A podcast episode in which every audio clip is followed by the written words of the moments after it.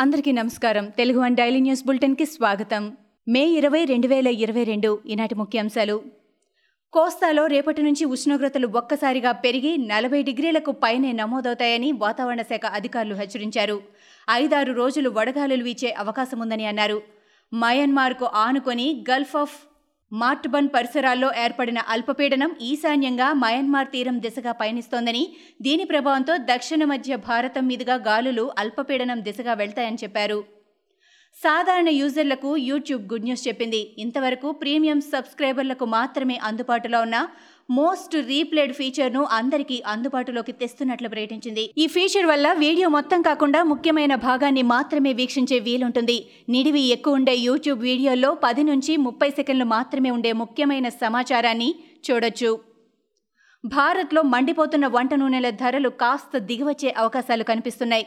Palm oil ఎగుమతిపై ఉన్న నిషేధాన్ని ఎత్తివేయాలని ఈ నిర్ణయం ఈ నెల ఇరవై మూడు నుంచే అమలు చేయనున్నట్లు ఇండోనేషియా నిర్ణయించింది. ఇండోనేషియా దేశాధ్యక్షుడు జోకో విడోడో ఈ విషయం తెలిపారు. ప్రపంచవ్యాప్తంగా ఉత్పత్తి అవుతున్న పామాయిల్ ఇండోనేషియా మలేషియా నుంచే ఎనభై ఐదు శాతం వస్తోంది. దేశవ్యాప్త పర్యటనకు తెలంగాణ సీఎం నేడు శ్రీకారం చుడుతున్నారు. దీనిలో భాగంగా ఆయన నేడు ఢిల్లీకి బయలుదేరి వెళ్తున్నారు.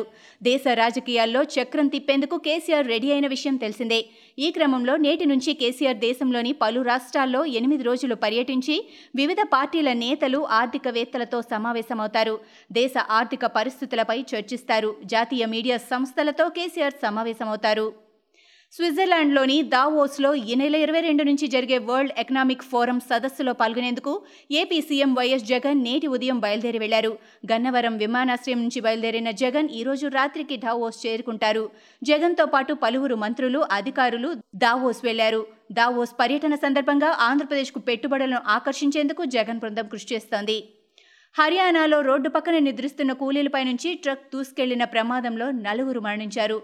మరో పన్నెండు మంది గాయపడ్డారు. గజ్జర్లోని కుండ్లీ మానేసర్ పాల్వాల్ ఎక్స్ప్రెస్ వేపై ఉన్న అసోడా టోల్ ప్లాజా సమీపంలో ఈ దుర్ఘటన జరిగింది. బొగ్గులోడుతో వేగంగా వెళ్తున్న ట్రక్ అదుపు తప్పి డివైడర్ను ఢీకొట్టిందని సమీపంలోనే నిద్రిస్తున్న కూలీలపై నుంచి వెళ్ళిందని పోలీసులు తెలిపారు.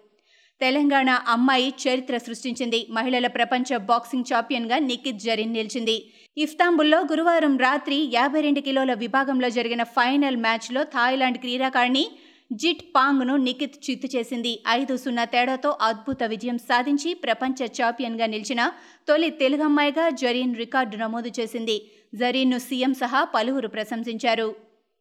దేశంలోనే తొలిసారిగా omicron sub variant omicron BA four హైదరాబాద్లో వెలుగు చూసింది ఈ నెల తొమ్మిదిన నమోదైన ఒమిక్రాన్ బిఏ ఫోర్ అంత ప్రమాదకారి కాకపోయినా మరికొన్ని నగరాలకు పాకే అవకాశముందని ప్రపంచ ఆరోగ్య సంస్థ సాంకేతిక విభాగం చీఫ్ మ్యారియా వాన్ హెచ్చరించారు. ఇప్పటికే కరోనా సోకిన వారికి రెండు డోసుల టీకాలు వేయించుకున్న వారికి కూడా ఒమిక్రాన్ బిఏ ఫోర్ సోకుతున్నట్లు నిర్ధారణ అయింది. గన్నవరం ఎమ్మెల్యే వల్లభనేని వంశీ వైసీపీ నేత దుట్టా రామచంద్రరావు మధ్య కొంతకాలంగా రచ్చకెక్కిన పంచాయతీ గరం గరంగా మారి సీఎం ఆఫీస్ వరకు చేరింది. వంశీని దుట్టాను ప్రభుత్వ సలహాదారు సజ్జల సీఎంఓకు పిలిపించి మాట్లాడారు. ఎమ్మెల్యే వంశీతో కలిసి పనిచేయలేనని దుట్టా తెగేసి చెప్పినట్లు సమాచారం.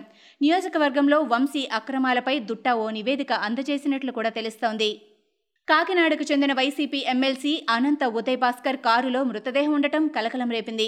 ఈ మృతదేహం ఎమ్మెల్సీ దగ్గర కొంతకాల క్రితం డ్రైవర్గా పనిచేసిన సుబ్రహ్మణ్యానిదని గుర్తించారు. అర్ధరాత్రి రోడ్డు ప్రమాదంలో సుబ్రహ్మణ్యం మరణించాడంటూ ఫ్యామిలీకి ఎమ్మెల్యే అనంతబాబు చెప్పారు. అయితే అనంతబాబే సుబ్రహ్మణ్యాన్ని కొట్టి చంపి ప్రమాదమని కథ అల్లారని మృతిని బంధువులు ఆరోపిస్తున్నారు.